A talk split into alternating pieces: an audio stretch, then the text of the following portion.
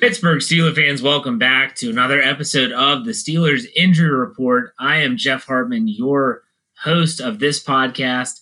All of these podcasts in the Injury Report line of work, the Mike Tomlin recap, the breaking news guy, Monday, Wednesday, Friday, Let's Ride, and then even on the Steelers preview, I co host that show. And I'm the co editor of BehindTheSteelCurtain.com. You never visited that website before. And we realize there's a lot of people that might have found this podcast platform that didn't even know that we were a part of BehindTheSteelCurtain.com, which is a part of SB Nation, which is a part of Vox Media. Hmm. Nonetheless, we're here. Finally, the Steelers are getting ready to play the Philadelphia Eagles in Week Five at Heinz Field. That's a one o'clock kickoff, and that is covered by Fox Sports. The visiting team always carries the coverage, so whenever the Steelers host an NFC team, Fox has the game. So we'll have. I know Steeler fans will have some unique graphics to watch and uh, different announcers and things of that nature. We'll have all that information for you on Friday morning in our How to Watch the upcoming game, which is done by Dave Schofield, co-editor of BehindTheSteelCurtain.com. But this Wednesday is the first reported injury day for teams that play on Sundays, and so the Pittsburgh Steelers they've already practiced. They wrapped up practice. Juju Smith-Schuster spoke to media after the practice. And it's time to take a look at the injury report as it pertains to the Steelers after Wednesday. Now, I should preface this like I do every week. Wednesday's injury report is not really one that is you need to cling to every word because there's so many players that they might have a bumps and bruises. Think about Juju Smith Schuster leading up to week three. He missed Wednesday, he missed Thursday, practiced on Friday, and played. So Wednesday and Thursday, take these with a grain of salt, okay? But let's talk about the Steelers first. First, the players that were missing practice, not because it was injury related. So, in other words, these players were given the day off. They're not hurt. There's nothing wrong with them. They're fine. That's Ben Roethlisberger because we know every Wednesday he's going to be given the day off. Maurkice Pouncey seems like he's following that same protocol with Roethlisberger anytime he's off. Pouncey's off, and then Stephon Tuitt was given the day off as well. Now, Cam Heyward had been a part of that for a while, but I guess maybe coming off that impromptu bye week in week four, they decided, hey, Cam, you're fine. You can get out there and practice. Now let's talk about the players that were injured and did not participate. So the players that we knew were banged up Derek Watt with a hamstring, Marcus Allen with a foot, to be more specific, plantar fasciitis. It's a very painful injury, by the way. Um, he did not practice either. So those two players were expected to, to miss.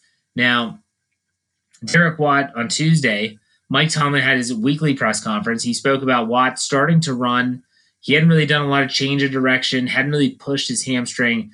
I said this on that podcast when I did the recap. If you haven't listened, you can go and check that out after this. But that's an injury that can get re injured really quick, really fast. Can that turn south? So I was not shocked to see Derek Watt practice. I would be shocked if he even plays this week. And it's a similar story with Marcus Allen and the plantar fasciitis. He had only been running in a pool. They hadn't even had him out on the field yet. They said they were going to test him out. I never, I don't think that he'll play this week. I don't think either of these two guys are going to play. I think they have a better shot of playing next week, and maybe even not even then. These injuries are ones that you just have to let them, you just have to give it time. You have to give it time to recover. You have to give it time to fully heal before you get out there and push it. Because the last thing, especially for Watt, is the last thing you would want to do is you would want to go out on the field, push it, and then all of a sudden you pull that hamstring and you're starting back from from square one. You got to let that muscle heal, and that's what they're trying to do. Other players that missed practice today, cornerback Joe Haden missed with an illness. Obviously, that's not COVID, or else he would have been put on the COVID list. It's just a regular illness. Maybe he's got a cold, whatever the case may be, he wasn't practicing. They gave him a day off. Diontae Johnson shockingly missed practice, not because of the concussion that held him out, or he left week three. He recovered. He's not in the protocol anymore, but it was because of a toe. So this might be a lingering issue. We've heard about this foot slash toe injury all season. This might be something that Diontae Johnson deals with for the duration of the uh, for the duration of the season. And then lastly, Juju Smith Schuster. I just mentioned him how he pra- he didn't practice Wednesday and Thursday leading up to week three, and then he ended up playing. It was a knee injury. He's missing Wednesday practice with a knee injury again and did not participate. As of this recording, of this podcast, the uh, Philadelphia Eagles had not released their practice report yet. Not sure what they're waiting on. I, was even waiting to do the podcast and try to find out, but I decided, you know what, we're just going to go ahead and move forward with it. And really, the news on Wednesday is the Steelers, but I will touch definitely will touch on the Eagles report on Thursday's show.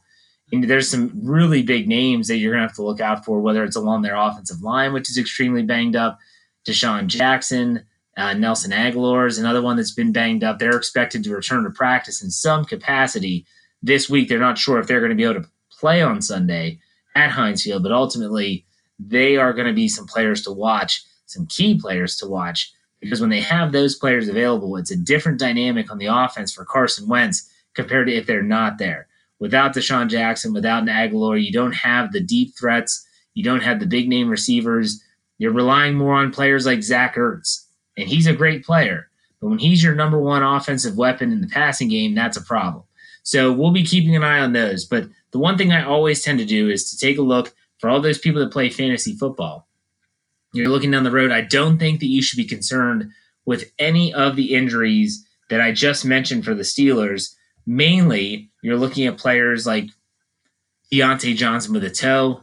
You're looking at Juju Smith Schuster with a knee those two players in particular are going to be players that are on a lot of people's rosters, on a lot of people's radars in regards to looking at are they going to be productive this week? I do think that they have a chance of being productive because I think that the Steelers, if they're smart, they're going to run a lot of no huddle, a lot of hurry up this week. They're going to try to get the ball into their playmakers' hands quick to neutralize the pass rush of the Philadelphia Eagles because the Philadelphia Eagles, believe it or not, because they played in week four and Pittsburgh didn't, they leapfrog Pittsburgh, and now they lead the league in sacks with 17, and Pittsburgh has 15 in just three games. So this is going to be a, a situation in a game where two defenses that love to pressure the quarterback going against one another. If you like that type of that style of defense, you're going to love this game. But Pittsburgh can neutralize that because they have the playmakers to get the football in their hands, and the Steelers can actually utilize all of their weapons. So that means that Diontae Johnson's fully healthy. Same with Juju Smith Schuster. Get Chase Claypool on the field, James Washington over the middle, Eric Ebron and, and uh, Vance McDonald. And let's not forget also how the Steelers can and will use a player like James Washington in space coming out of the backfield to make receptions. This is how, and I think back to 2014. It seems like eons ago. It was six years ago when Le'Veon Bell was still a really young player. That was his coming out year. He annihilated defenses in 2014 and 2015. And almost all of his yards after the catch were these little dink and dunk passes where he would stay in the block, would just get out into the backfield, and then Ben would just dump the ball over his head, uh, the line's head, and Le'Veon Bell would have nothing but grass for at least 15 yards. They can do that against a defense like Phillies. If Philly's going to be aggressive, they have multiple ways that they can counteract that. And I think the Pittsburgh Steelers would be really smart to utilize that. And, and, and even Mike Tomlin in his Tuesday press conference was asked about could you operate out of the hurry up and the no huddle to kind of neutralize that pass rush, like I mentioned? And he his response was, it depends on how efficient you are. In other words, if you want to go no huddle or hurry up and you're being stymied at the line of scrimmage and it's creating third and longs, well, that's kind of defeating the purpose. But the Eagles, we know they like to rotate defensive linemen and that front seven, they have about seven or eight players that they like to get, keep fresh bodies. If you can keep them from substituting, tire them out. You can wear them down, but you have to execute. You got to get the ball into the playmaker's hands. And that's where you have a situation with a lot of these different players in regards to Juju Smith Schuster, Diontae Johnson, all the players that I mentioned earlier, especially Eric Ebron. I think it's going to be a big game for him if they can find a way to keep him on the field longer than what they have been. There you have it, folks. That's the Wednesday press. I'm sorry, not the Wednesday press conference. Is the Wednesday injury report for the Pittsburgh Steelers heading into week five against the Philadelphia Eagles. I will be back tomorrow, Thursday, to deliver another injury report podcast. And so make sure you check out all of our audio content. If you are someone that just happened to catch it, we have morning shows tomorrow morning. Thursday morning will be Dave Schofield and the Steelers Stat Geek in the morning. And then we'll have the Know Your Enemy uh, that'll run at noon. And then we'll have my injury report later in the day we give you at least three shows. And by the way, if you haven't checked it out, go back and check out the breaking news podcast that I did before this one. in regards to the Tennessee Titans and the news breaking around them and what they did and did not do in terms of following NFL protocol leading up to that week four game. Check out that podcast. I got to be honest, I went on a little rant, but I think Steeler fans will agree with what I had to say. All right, folks, that's it. BehindTheSteelCurtain.com should be your one stop shop for all things Pittsburgh Steelers.